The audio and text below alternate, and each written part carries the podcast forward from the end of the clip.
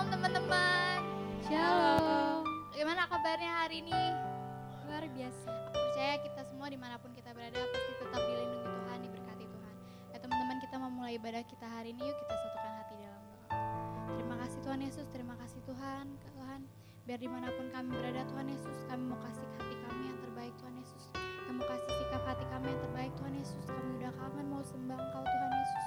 Tuhan, Tuhan beracara Tuhan Yesus. Di mana pun kami berada Tuhan Yesus, kami percaya Tuhan Yesus. Hadiratmu akan menjamah kami semua Tuhan Yesus. Terima kasih Tuhan Yesus. Kalau sebentar kami mau bersorak-sorai demi namamu Tuhan Yesus. Kau yang berkati kami lebih lagi Tuhan Yesus. Dalam namamu yang siap memuji Tuhan sama-sama katakan Amin. Tak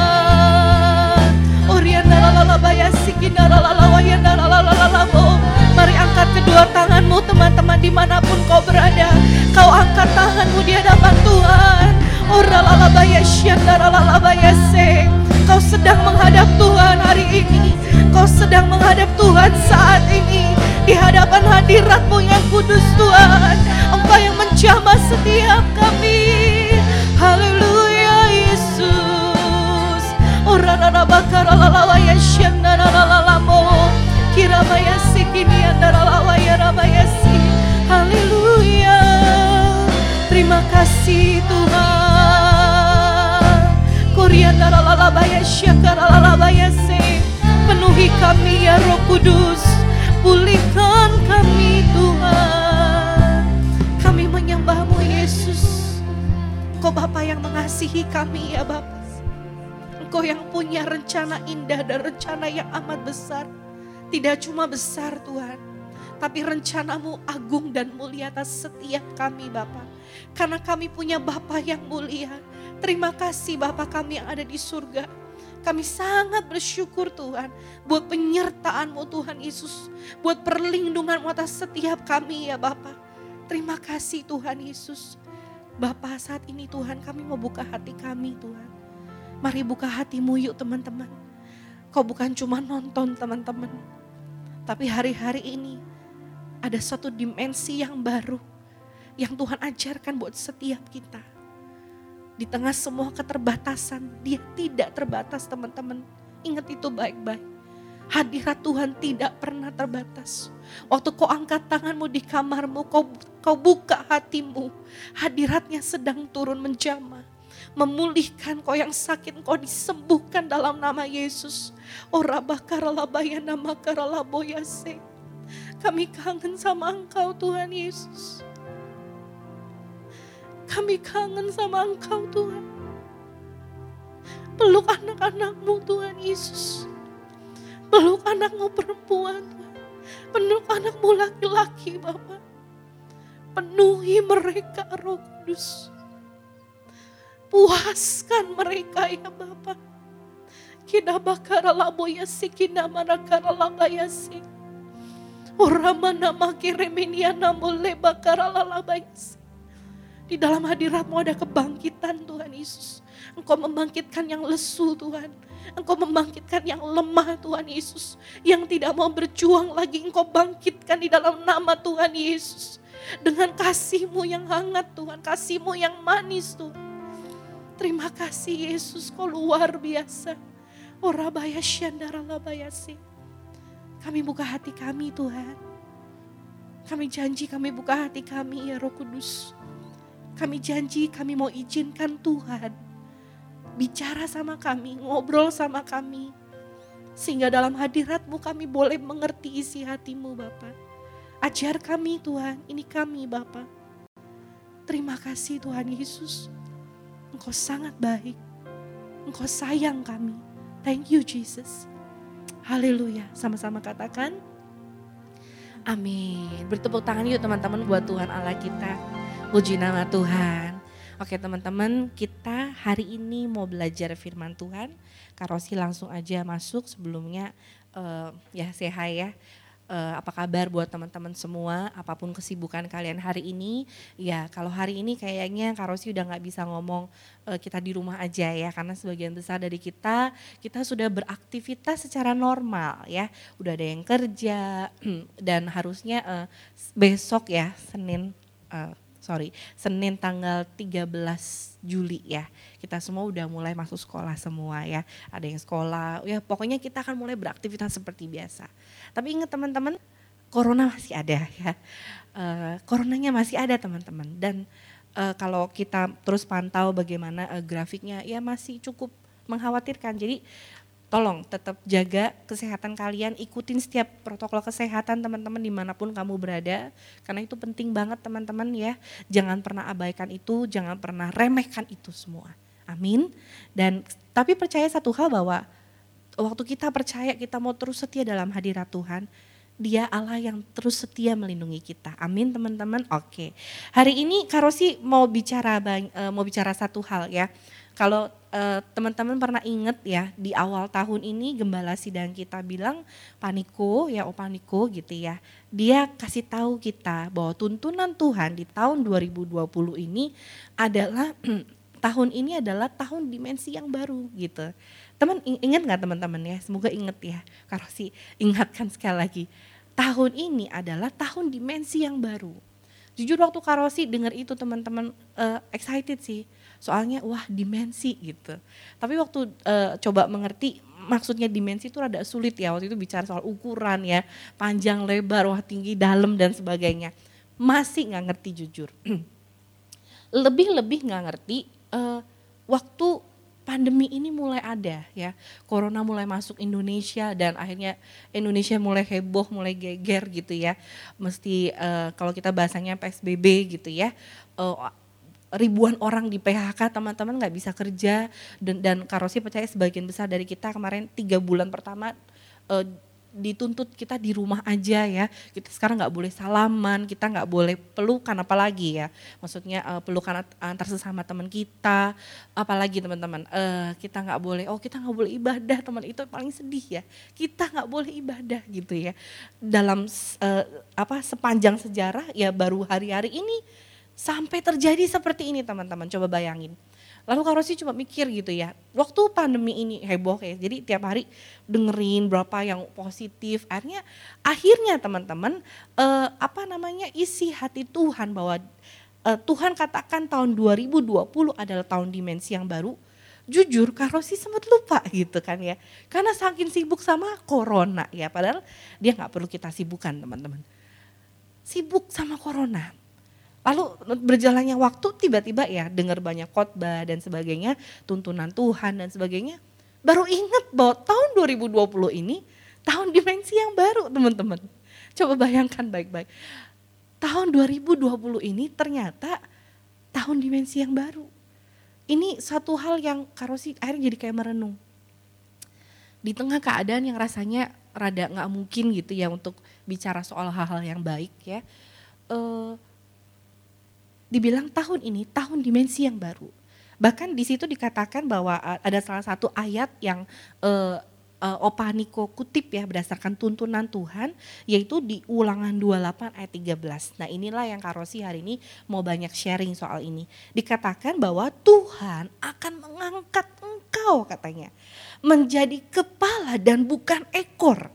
Engkau akan tetap naik dan bukan turun katanya apabila engkau mendengarkan perintah Tuhan Allahmu yang kusampaikan pada hari ini, kau lakukan dengan apa? Setia teman-teman. Coba kalian bayangin sebentar nih ya, bayangin sebentar. Uh, di awal tahun, lewat tuntunan Tuhan, lewat gembala sidang kita, Tuhan kasih ayat ini. Ayat pedoman kita mm, apa ya menjalani tahun 2020 Tuhan akan mengangkat engkau ya. Kalau ingat banget di awal tahun waktu Opaniko e, banyak bicara soal ini, kita semua pasti langsung yes, amin gitu ya. Yes, amin gitu. Mungkin di, di tengah banyak sebagian orang mikir, wah pasti ada promosi nih tahun ini nih. Coba kalian bayangin teman-teman, pasti ada promosi di tahun ini. Mungkin ada yang udah kerja, oke inilah waktunya setelah sekalian 25 tahun kerja gitu ya. Uh, kalian nggak pernah naik gaji gitu, nggak pernah naik pangkat. Tiba-tiba datang ayat ini teman-teman. Perhatikan baik-baik. Oke ini waktunya gue. Pasti gue tahun ini mengalami kenaikan. Gue diangkat Lalu kalian mulai mungkin sebagian orang, oke okay, selain baca Mazmur dan berkatakan Mazmur 91 setiap hari, mungkin ada sebagian orang yang setiap hari mulai nih perkatakan ayat ini. Tuhan akan mengangkat Rosi menjadi kepala dan bukan ekor gitu ya. Rosi akan tetap naik dan bukan turun. Wah pokoknya diucapkan tiap hari. Nggak tahu ya, mungkin ada di satu, dua, tiga orang yang mungkin tiap hari mengatakan ayat ini tiba-tiba waktu di tengah pandemi ini, mungkin orang ini salah satu yang kena PHK Coba kalian bayangin lagi teman-teman. Betapa hancurnya orang ini gitu ya. Aku udah ngomong loh Tuhan. Ini tahun dimensi yang baru loh Tuhan. Ini dimensi yang baru Tuhan janji. Ada kemuliaan Tuhan yang akan turun dikatakan. Dan Tuhan janji mau angkat saya loh jadi kepala dan bukan ekor. Secara fisik lalu kita melihat mungkin ya anggap aja misalnya karosi gitu ya. Saya di PHK Tuhan. Ah, saya nggak punya pekerjaan, bagaimana saya bisa jadi kepala? Bagaimana saya bisa jadi naik? Nggak mungkin gitu. Ya, coba perhatikan teman-teman dan kalian percaya apa tidak? Perasaan seperti ini, hal-hal seperti ini, ini lagi dialamin oleh banyak orang. Banyak orang ke depan masih bingung teman-teman. Ke depannya harus apa, harus bagaimana, harus gimana Tuhan. Ya nggak ngerti seperti nggak ngerti gitu ya. Seperti bingung gitu. Tapi justru ini yang Tuhan mau di tahun 2020 teman-teman. Di mana kita udah nggak pakai hmm, planning kita, kita kayak bukan kita buang lagi teman-teman, kita nggak sanggup memegang rencana kita. Ya, kita nggak sanggup. Tapi rupanya itu yang Tuhan mau. Waktu kita akhirnya mau nggak mau seperti melepaskan semua rencana hidup kita, Tuhan baru bisa bekerja Tuhan baru bisa bekerja teman-teman. Mungkin ayat ini sebagian besar dialami sama orang dengan penuh dalam tanda kutip nih teman-teman. Perhatikan biar jadi perenungan dalam hidup kita. Ambisi pribadi, kepentingan pribadi. Tuhan mau nggak itu teman-teman? Nggak bisa. Tuhan hanya bisa memenuhi hidup kita. Waktu kita memberikan hidup yang sepenuhnya buat Tuhan. Hidup yang sepenuhnya itu artinya hidup yang sebenarnya kitanya kosong. Kitanya meletakkan semua keakuan kita, kita membiarkan terus, kita membiarkan terus Tuhan yang memenuhi hidup kita. Rupanya ini yang dimau Tuhan ya teman-teman. Ini juga Karosi ngerti ya beberapa bulan ini selama masa pandemi ya e, mencoba ngikutin ya apa e, rencana Tuhan sama sekali nggak ngerti jujur, tapi makin ke sini Karosi merenungkan. Rupanya teman-teman, ayat ini di mana Tuhan bilang dia akan mengangkat kita jadi kepala dan bukan ekor, kita akan tetap naik dan bukan turun. Itu Tuhan nggak bicara soal jabatan secara dunia, nggak bicara soal keberhasilan teman-teman, juga nggak bicara soal kegagalanmu teman-teman. Bukan itu yang Tuhan mau, bukan itu yang Tuhan ngomong ya teman-teman ya. Kalau kalian baca di ulangan 28, ini kan ulangan 28 ayat 13 teman-teman.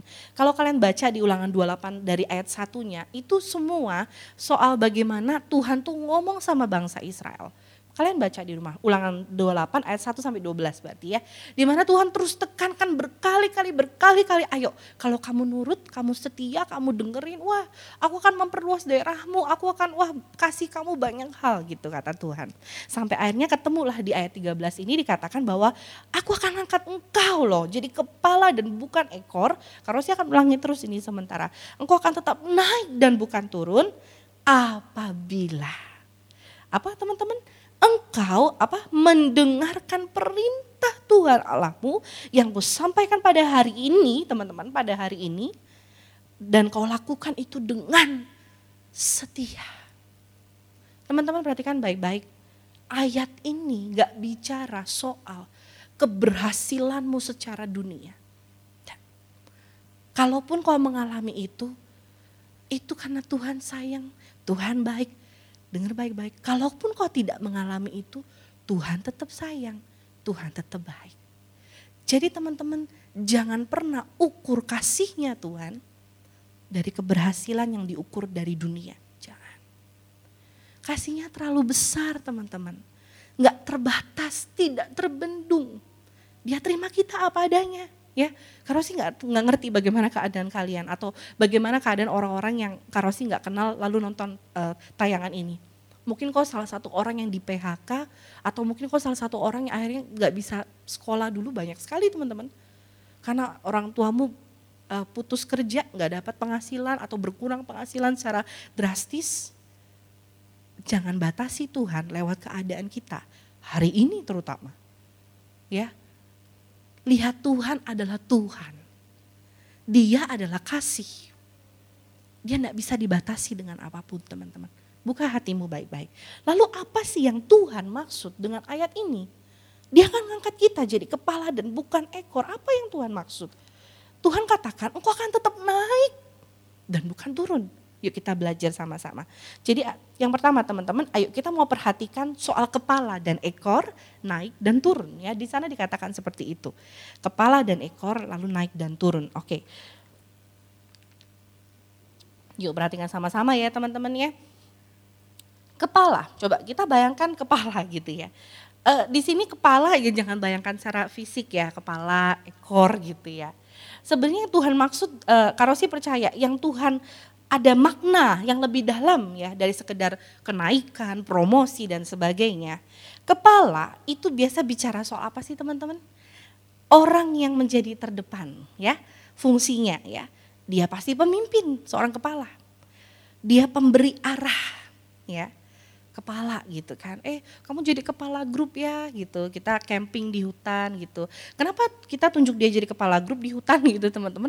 Karena dia udah ngerti itu hutan gitu. Dia udah ngerti di titik-titik mana ada jurang gitu teman-teman ya.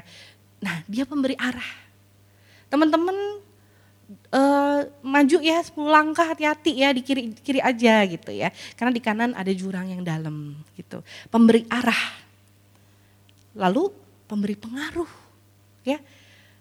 Kalau kalian kalau kalian sadari atau tidak uh, pemimpin nih kita sekarang bicara soal pemimpin. Pemimpin kalau ngomong udah pasti ya misalnya apa gitu ya dia suruh suruh suruh sesuatu gitu kan pasti dia akan memberikan pengaruh di mana pengaruh itu harus dilakukan si ekor gitu ekor harus melakukan apa yang kepalanya mau gitu kurang lebih jadi kepala jadi terdepan pemimpin pemberi arah memberi pengaruh ekor. Ekor ngapain teman-teman? Ekor udah pasti ngikut ya, dia pasti di belakang, udah pasti ya. Kalau ekor di depan pasti kamu bingung teman-teman. Ekor pasti di belakang. Dia sifatnya menjadi follower ya, pengikut. Dan ekor karena dia ngikut teman-teman, dia udah pasti ngikutin namanya arus. Ya, arusnya ke mana dia ikutin gitu ya. Lalu yang uh, apa lagi soal ekor? Oh, karena dia hanya ngikutin arus teman-teman, uh, cenderung nggak punya ketetapan, tidak punya uh, prinsip gitu teman-teman ya. Ya pokoknya ngikut aja, ngandelin si kepalanya. Nah teman-teman tolong perhatikan baik-baik. Mengandalkan si kepala karena dia sifatnya ekor. Dia di belakang, dia hanya sebagai pengikut, dia menerima pengaruh itu udah pasti dia yang menerima arahan, ya. Uh, dan cenderung tidak punya ketetapan atau prinsip hidup teman-teman ya. Ya udahlah ngalir aja lah kak ya. Kalau ini ya udahlah. Ya bisa kerja ya sudahlah gitu ya. Lebih uh, mentalnya lebih ini ya lebih rapuh gitu ya.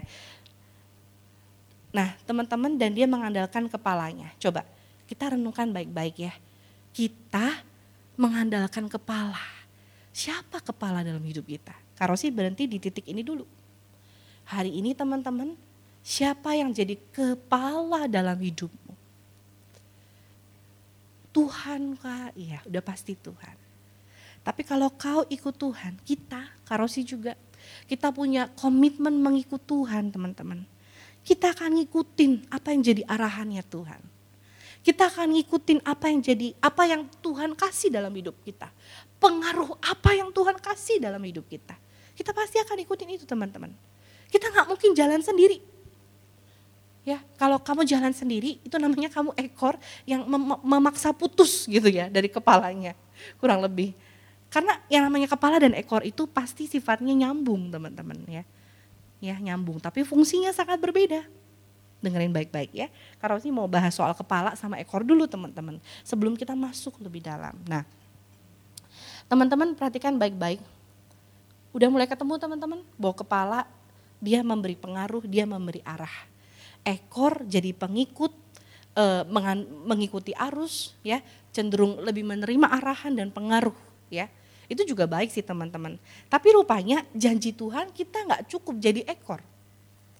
Janjinya Tuhan, Tuhan Yesus mau, Tuhan Yesus mau dengerin baik-baik, mengangkat kita jadi kepala. Mungkin kita dulu ekor, kita terima arahan, kita terima pengaruh. Tapi Tuhan tidak mau cuma itu teman-teman. Kita harus jadi pemberi pengaruh. Kita harus jadi pemberi arah dalam hidup kita. Oke kita lanjut lagi ya. Nah menjadi kepala teman-teman. Kalau kamu mau jadi kepala ya. Karena tugasmu, tugas kita nih uh, apa ya bisa dibilang cukup berat, penuh tanggung jawab ya. Tapi satu hal yang luar biasa teman-teman di dalam Tuhan kita diangkat ya. Kita diangkat naik jadi kepala menjadi kepala cenderung kita ini mempunyai keunikan teman-teman. Kita harus punya keunikan ya. Seorang pemimpin yang berhasil kurang lebih dia pasti punya satu keunikan yang sangat spesial di mana followernya pengikutnya itu jadi seneng ikut dia. Ya, zaman sekarang banyak banget yang namanya apa namanya tuh selegram ya. Selegram punya followernya wow banyak banget gitu ya. Terus uh, setiap dia post satu uh, fotonya aja Wah dalam waktu hanya berapa menit, wah pasti followernya udah like segala macam, komen segala macam ya. Ada yang bener-bener uh, follower uh, apa ya namanya, uh, follower gila-gilaan gitu ya teman-teman ya. Mungkin bajunya diperhatiin, dia pakai shampoo ditanya, uh, shampoo kamu apa sih gitu kan ya, sampai segitunya ya. Terus pakai baju, mungkin beli bajunya di mana sih gitu ya. Ah uh, begitulah teman-teman ya. Nah sebenarnya teman-teman itu yang Tuhan mau. Kita enggak cuma jadi sesuatu yang lihat nih gue number one gitu ya. Oh, misalnya yang main musik gitu ya. Permainan keyboard gue, permainan uh, main bass gue oh, paling paling oke. Okay. Satu ciledug loh teman-teman gitu ya. Nggak ada nggak ada yang mengalahi. Tapi enggak cuma itu teman-teman. Kalaupun Tuhan taruh banyak talenta dalam hidupmu, perhatikan baik-baik. Dia mau lewat talenta itu kau jadi kepala. Kau jadi pemberi pengaruh. Kau jadi pemberi arah buat siapa? Buat teman-temanmu yang gak ngerti arah. Buat teman-temanmu yang gak ngerti dia harus ke mana. Itu yang Tuhan mau teman-teman. Ya oke tapi Tuhan kalau kalian perhatikan baik-baik. Tuhan adalah Bapak yang baik, dia ngerti step by stepnya. Jadi uh, kalau kita balik ke ulangan 28 ayat 13 tadi dikatakan bahwa Tuhan angkat kita jadi uh, kepala dan bukan ekor, kita akan tetap naik dan bukan turun. Apabila, jadi ada syaratnya. Jadi Tuhan adil teman-teman. Dia nggak langsung sulap seorang gitu ya, seseorang, dia nggak langsung sulap karosi langsung jadi kepala. Nggak, nggak. Dia proses hidup kita dulu. Kita punya mental seorang kepala, seorang pemimpin, seorang pemberi arah, pemberi pengaruh dalam hidup kita. Ya. Tadi Karosi bilang bahwa menjadi kepala kita harus punya keunikan yang berbeda, teman-teman. Ya, dalam hal ini dalam konteks di Ulangan 28 ayat 13, Tuhan cukup menuntut bangsa Israel. Dia katakan berulang kali kalau kalian baca sepanjang perjanjian lama itu terus diulang sama Tuhan. Bahkan waktu Tuhan mengikatkan perjanjian sama raja-raja, oh, kurang lebih gini, oke okay, kerajaanmu gue buat megah gitu ya, e, selamanya kokoh, tapi kalau kau setia di hadapanku. Jadi Tuhan minta, minta memang ada satu keunikan dari bangsa Israel, yaitu menjadi bangsa yang takut sama Tuhan, bangsa yang setia sama Tuhan, kurang lebih gitu. Bangsa yang ngerti firman Tuhan, kebenaran dan melakukannya udah pasti. Kenapa? Karena saat itu bangsa Israel adalah pilihan Bangsa pilihan siapa teman-teman? Pilihan Tuhan. Dia nggak mau bangsa yang dia pilih. Jadi bangsa yang hmm, apa ya teman-teman? Bangsa yang seenaknya gitu. Dia pengen bahwa bangsa itu mengakui bahwa Tuhan itu adalah raja kami. Tuhan itu adalah yang paling hebat gitu kurang lebih teman-teman ya. Kita buka di Roma 12 ayatnya yang kedua. Roma 12 ayatnya yang kedua. Perhatikan di sini teman-teman kita ngomong soal keunikan tadi ya. Roma 12 ayat 2, janganlah kamu menjadi apa? Serupa dengan dunia ini, tetapi berubahlah oleh pembaharuan budimu. Sehingga kamu dapat membedakan mana kehendak Allah, apa yang baik, yang berkenan kepada Allah, dan yang sempurna. Teman-teman, firman Tuhan itu jelas, sangat gamblang ya. Nggak pernah burem gitu ya, nggak pernah kayak abu-abu gitu ya. Ini antara boleh apa enggak, enggak. Firman Tuhan sifatnya selalu lurus. Selalu lurus teman-teman. Perhatikan baik-baik. Jangan kamu jadi serupa. Ini perintah Tuhan teman-teman. Generasi muda dengar baik-baik ini. Tuhan jelas ngomongnya, kita tidak boleh serupa dengan dunia ini. Itu aja teman-teman. Apa yang nggak apa yang nggak boleh serupa? Prinsip dunia, arus dunia, apa pun itu paling gampang aja. Kalau dunia ngajarin ada orang yang menyakitimu, kau harus apa ya? Oh, pokoknya ayo kau harus mungkin balas itu dengan kejahatan atau dengan cara apa pun itu teman-teman ya atau mungkin di pekerjaan banyak hal-hal yang rasanya membuat kamu harus berbuat curang, harus berbuat kotor dan sebagainya. Perintah Tuhan hari ini datang. Jangan serupa. Titik. Tidak ada lagi. Jangan serupa. Ini dulu yang Karosi mau kupas. Jangan kamu jadi serupa. Dikatakan bukan ya kamu boleh serupa lah ya 50 dunia, 50 surga gitu ya. Nggak bisa teman-teman. Tuhan hanya mengenal yang murni di hadapan Tuhan. Ya, dikatakan jangan kamu jadi serupa. Nih teman-teman, dengan keputusanmu tidak menjadi serupa, itu adalah langkah pertama, kamu dilihat unik sama orang. Kamu dilihat beda sama orang. Terangnya timbul. Nah gitu teman-teman. Di tengah kegelapan, terangnya timbul. Ya, Waktu kamu ya atau kamu banyak kompromi sama dunia, kita banyak kompromi bahkan kita menjadi serupa dengan dunia. Sekalipun agama kita dikatakan Kristen, oh kita enggak bisa dilihat orang beda, enggak bisa. Enggak bisa. Perhatikan baik-baik. Jangan sampai orang berpikir gini teman-teman. Itu hmm, pengikut Tuhan tapi ya kurang lebih sama aja lah sama gue ngerokok gitu ya. Ya kadang kita nonton porno bareng-bareng gitu. Gak bisa. Gak bisa Teman-teman, kau harus ketemu Tuhan hari-hari ini. Kau harus ketemu sama Tuhan. Dengar baik-baik, waktu kita bertemu dengan Tuhan, hadiratnya yang merubah hidup kita teman-teman. Hadiratnya mengubah semua prinsip hidup kita.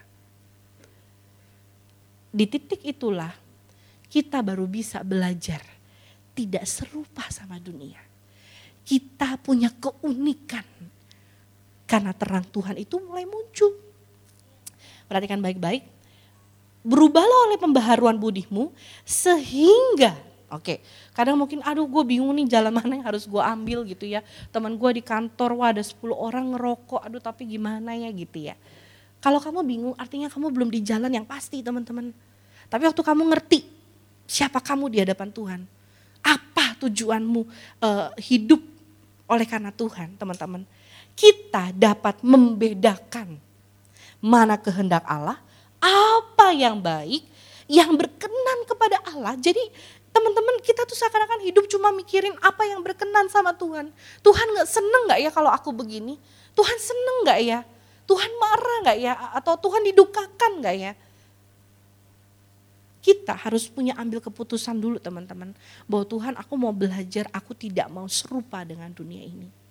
Tapi oleh tapi aku mau berubah oleh pembaharuan Tuhan. Roh Kudus tolong aku gitu teman-teman. Waktu Roh Kudus kau biarkan untuk menolong hidupmu, memberi arah dalam hidupmu, memberi pengaruh dalam hidupmu teman-teman. Kita jadi pribadi yang bisa yang bisa yang membedakan, bisa membedakan mana yang kehendak Allah, yang disukai Allah, mana yang mendukakan Allah. Teman-teman, ya. Apalagi hari-hari ini teman-teman ya Karosi waktu itu sudah sempat banyak sharing bahwa hari-hari ini kita tidak boleh ada di posisi yang makin santai secara rohani teman-teman. Kau harus ada di posisi dalam kerohanianmu berjaga-jaga, berjaga-jaga. Bukan makin santai, bukan makin gak mikirin Tuhan. Bukan gak, makin gak mikirin kehendak Tuhan dalam hidupmu. Tapi kau harus makin cari Tuhan, ketemu sama Tuhan teman-teman. Oke, Lalu dikatakan bahwa tadi yang uh, pesan yang pertama adalah jangan serupa sama dunia soal keunikan ya. Lalu yang kedua 1 Korintus 15 ayat 33. 1 Korintus 15 ayat 33 dikatakan jangan kamu sesat pergaulan yang buruk apa merusak kebiasaan yang baik. Jadi hari ini pesan Karosi uh, wah aku di rumah aja Kak. Ya. Tapi dengar baik-baik Pergaulan yang buruk merusak kebiasaan yang baik teman-teman. Perhatikan pergaulanmu, itu aja teman-teman. Perhatikan pergaulanmu. Bukan berarti kita nggak boleh teman berteman sama banyak orang. Boleh, justru harus teman-teman. Tapi kau harus memperhatikan itu semua. Kau harus menjaga dirimu sedemikian rupa sehingga kau tetap berfungsi memberi ke, menjadi kepala buat mereka, memberi pengaruh, memberi arah. Arah apa sih? Kita bicara soal hari hari ini teman-teman. Kau harus jadi pemberi arah keselamatan, uh, memberi memberi berita kebenaran akan firman Tuhan. Teman-temanmu harus ngerti, teman-teman. Ya, oke. Karosi secara cepat mau katakan bahwa ada dua sikap penting yang kita harus punya sebagai mm, mental kita sebagai seorang kepala, teman-teman. Karosi berbasisnya uh, dari tadi yang ulangan 28 ayat 13, nggak dari mana-mana. Dikatakan apabila engkau apa teman-teman mendengarkan perintah Tuhan dan kau lakukan dengan setia. Ada dua aja teman-teman, dua poin. Ya, yang pertama kita harus sebelum kita jadi seorang kepala ya, pribadi seorang kepala gitu kurang lebih teman-teman. Kita harus jadi, kita harus punya mental menjadi pendengar yang baik. Pendengar yang baik, mendengarin siapa kak? Dengerin suara Tuhan. Nangkep suara Tuhan dalam hidupmu. Teman-teman, di dalam hadirat Tuhan, kau akan tahu siapa kau di dalam Tuhan. Kau akan tahu tujuan hidupmu di dalam Tuhan. Itu cuma ada di dalam hadirat Tuhan. Kenapa? Karena waktu ada dalam hadirat Tuhan, artinya kita lagi menikmati hubungan dengan Tuhan, kita ketemu sama Tuhan, kita terkoneksi sama Tuhan teman-teman. Belajar jadi pendengar yang baik sama Tuhan.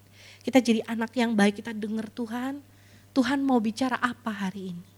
Ya, jadi pendengar yang baik, pendengar yang baik.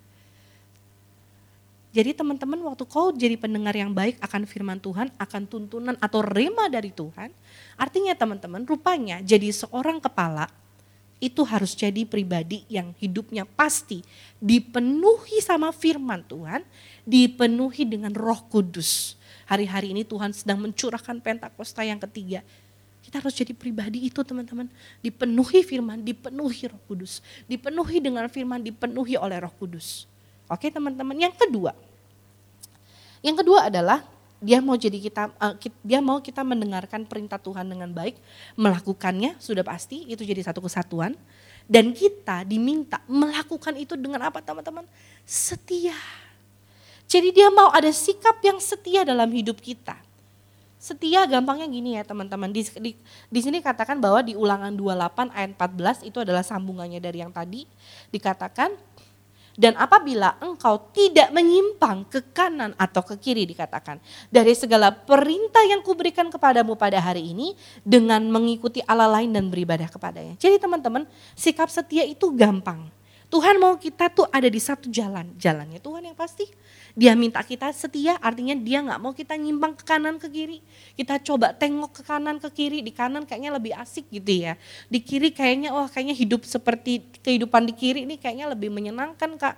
Nggak boring penuh tantangan dan sebagainya. Tapi enggak. Yang Tuhan mau sikap setia. Artinya kita punya hati yang tidak bercabang teman-teman. Lurus hati kita, Perhatikan baik-baik, dikatakan di 2 Samuel 22 ayat 26, terhadap orang yang setia engkau berlaku setia. Terhadap orang yang tidak bercela, engkau berlaku tidak bercela juga. Jadi rupanya Tuhan punya uh, sikap spesial sama orang-orang yang setia teman-teman. Ayo jadi pribadi yang setia. Sama Karosi juga belajar. Ayo kita setia. Mungkin hari-hari ini Karosi nggak tahu keadaanmu, sepertinya kau merasa aku sudah melenceng kak gitu ya. Mungkin dengan kau lebih menuruti kedaginganmu, lebih menuruti bisikan iblis gitu ya untuk melakukan sesuatu yang gak kudus di hadapan Tuhan, yang gak menyenangkan hati Tuhan. Atau mungkin ada satu tawaran yang membuatmu harus meninggalkan Tuhan teman-teman. Hari ini teman-teman setialah. Tuhan sudah setia. Ayo setia sama Tuhan. Jangan pernah korbankan semua kasih sayang Tuhan, pengorbanan Tuhan dalam hidupmu. Balik teman-teman, balik ke jalanmu. Jangan menyimpang ke kanan, jangan menyimpang ke kiri. Pan, luruskan pandanganmu di hadapan Tuhan. Lihat Tuhan. Amin teman-teman. Oke, jadi teman-teman kesimpulan besarnya adalah gini teman-teman. Kenapa dia janji dia mau angkat kita jadi kepala? Dengar baik-baik. Satu, karena Tuhan mau kita. Perhatikan, dia mau kita. Karosi ulang lagi sekali lagi. Tuhan mau pakai kita yang jadi pemberi pengaruh sama orang lain tentang kebenaran atau keselamatan Tuhan. Oke teman-teman? Yang pertama, Tuhan mau kita, dia nggak pakai yang lain. Dia ciptakan tumbuhan, dia ciptakan binatang teman-teman. Dia nggak pakai binatang, kalau sampai Tuhan pakai binatang, artinya kitanya udah keterlaluan teman-teman. Tapi blueprint terbesar Tuhan, dia minta kita, saya, kamu yang dipakai Tuhan jadi kepala, pemberi pengaruh, pemberi arah buat teman-teman kamu, teman-teman. Dan yang kedua, Tuhan mau kita bukan jadi pengikut dunia. Ada satu tawaran yang spesial teman-teman dari sorga. Ya, dunia banyak tawaran teman-teman jadi kepala, banyak sekali. Banyak sekali, kalian tahu lah, banyak sekali. Tapi ada satu tawaran dari sorga, tawaran yang sangat spesial. Dia menawarkan kita, bukan menawarkan, dia berjanji teman-teman. Firman Tuhan tuh ya dan amin. Dia katakan buat setiap orang yang percaya sama Tuhan, kalau kau setia, kau dengarkan perintah Tuhan, dia mau angkat kita jadi kepala. Tapi ingat baik-baik, kepala yang Tuhan mau adalah waktu kita memberi pengaruh buat orang. Hari ini kalau kau punya jabatan teman-teman, mungkin apa pun itu ketua kelas pun sekalipun ya atau di kerjaan kau jadi pemimpin apa pun dengerin baik-baik pakai jabatan yang Tuhan kasih untuk memberi pengaruh lebih besar buat teman-teman di sekelilingmu. Amin teman-teman. Pakai itu pakai itu. Oke teman-teman Karosi tutup. Karosi bacakan sekali lagi. Roma 12 ayat 2 Janganlah kamu jadi serupa dengan dunia ini tetapi berubahlah oleh pembaharuan budimu sehingga kamu dapat membedakan mana kehendak Allah. Apa yang baik, yang berkenan kepada Allah dan yang sempurna. Dan ingat teman-teman, Tuhan akan mengangkat engkau menjadi kepala dan bukan ekor. Engkau akan tetap naik dan bukan turun. Engkau akan mendengar apabila engkau mendengarkan perintah Tuhan Allahmu yang kusampaikan pada hari ini kau lakukan dengan setia. Puji Tuhan teman-teman. Tuhan Yesus berkati kita semua, yuk kita tundukkan kepala sama-sama. Kita doa yuk sama Tuhan. Di mana pun kau berada teman-teman hari ini. Langkah yang pertama yang harus kau ambil adalah yuk berbalik sama Tuhan. Ayo berbalik sama Tuhan teman-teman. Karena dia sangat mengasihimu. Dia sangat mengasihimu. Waktu kau berbalik sama Tuhan, ayo dengar panggilan itu yuk teman-teman. Dengar panggilan Tuhan. Memanggil engkau, dia mau dia punya inisiatif penuh teman-teman. Angkat engkau jadi kepala dan bukan ekor. Bahkan dengar baik hari ini teman-teman. Kau nggak usah kau nggak usah sibuk. Kau nggak usah terus kerahkan tenagamu secara kekuatanmu sendiri. Untuk kau jadi nomor satu, kau jadi kepala di dunia ini. Nggak usah. Karena janjinya ya dan amin. Dia janji akan mengangkat kita menjadi kepala dan bukan ekor. Tuhan Yesus katakan kita akan tetap naik dan bukan turun.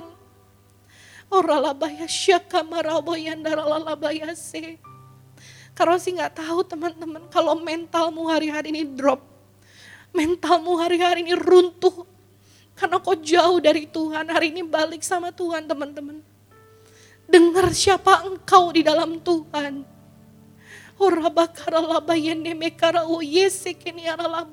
Tuhan aku minta Tuhan jamah teman-temanku Tuhan Yesus. Lawat mereka, kasihi mereka. Sayangi mereka Tuhan, pulihkan kehidupan mereka Tuhan. Pulihkan hidup mereka ya roh kudus. Dan ingat teman-teman, waktu kau dipulihkan sama Tuhan, Tuhan minta kau berfungsi untuk mengabarkan berita baik buat teman-temanmu. Atau kau seenggaknya kau jadi pribadi yang memberi pengaruh yang baik buat teman-temanmu. Kau pemberi arah kepada siapa teman-temanmu harus menyembah Allah yang baik. Allah yang kekal itu. Terima kasih teman, terima kasih Tuhan. Tuhan Yesus baik buat kami. Ora baya syakana ralabayase. Ora bakara labaya syana rabayasi. Kami bersyukur buat firman-Mu hari ini Tuhan. Terima kasih buat kebenaran firman-Mu. Engkau berbicara atas setiap kami Tuhan. Kami mau belajar ngerti Tuhan. Tuhan ampuni kami ya Tuhan kalau kami hari-hari ini udah banyak meninggalkan Tuhan. Kami pikir rencana Tuhan sudah selesai. Tapi enggak Tuhan hari ini aku mau berbalik. Kami mau berbalik Tuhan. Kami mau mengarahkan hati kami hanya kepada Tuhan Yesus. Terima kasih Bapak. Terima kasih Tuhan. Yuk kita satukan hati kita teman-teman kita mau doa sama-sama. Yang pertama kita mau terus doakan buat bangsa dan negara kita.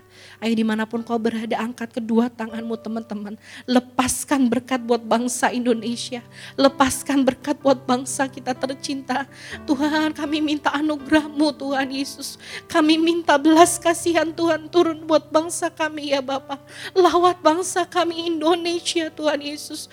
Pulihkan, pulihkan ya Bapak. Kami juga minta Tuhan Yesus biar Engkau yang mengurapi terus Tuhan.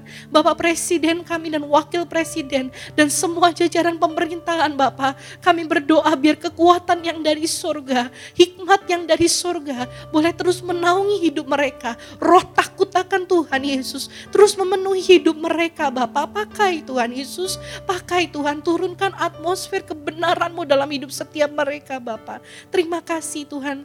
Kami mau serahkan bangsa kami dalam tanganmu Tuhan Yesus. Kami juga terus berdoa Tuhan buat generasi kami, generasi anak muda, generasi Yeremia Tuhan Yesus. Kami berdoa di dalam nama Tuhan Yesus kebangkitan boleh terjadi buat generasi ini Tuhan. Sungguh Tuhan hari-hari ini Tuhan Yesus biar sangka kalamu dibunyikan Tuhan. Generasi ini dengar panggilanmu ya Bapa.